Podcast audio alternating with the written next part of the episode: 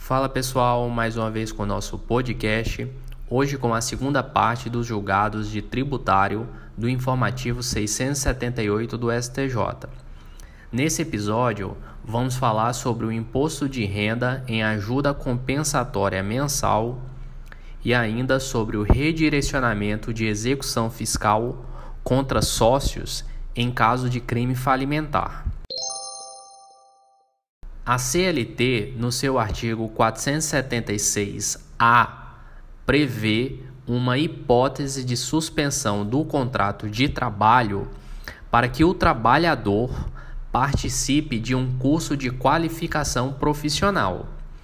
Os trabalhadores que estejam participando desses cursos recebem uma bolsa de qualificação profissional paga com recursos do Fundo de Amparo ao Trabalhador, o FAT, e ainda recebem uma ajuda compensatória mensal paga pela empresa que emprega o trabalhador, em valor definido em convenção ou acordo coletivo de trabalho. A discussão ocorrida era saber se essa ajuda compensatória mensal paga pela empresa ao trabalhador participante de curso de qualificação profissional tem ou não a incidência do imposto de renda. Diante disso, o STJ entendeu que tal ajuda compensatória mensal tem natureza indenizatória, pois tem por objetivo reduzir as perdas que o trabalhador teve com a suspensão do seu contrato de trabalho. Ele deixa de ganhar salário para ganhar uma bolsa e uma ajuda, as quais possuem valores inferiores ao que ele recebia anteriormente. Assim, por ter natureza indenizatória, não incide imposto de renda sobre ajuda compensatória mensal.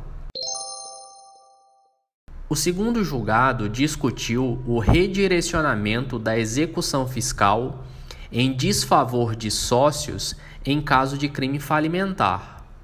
Precisamente, a discussão era saber se a execução fiscal proposta contra a empresa poderia ser redirecionada contra seus sócios em caso envolvendo crime falimentar atribuído a eles antes que houvesse o trânsito em julgado na esfera penal sobre o caso.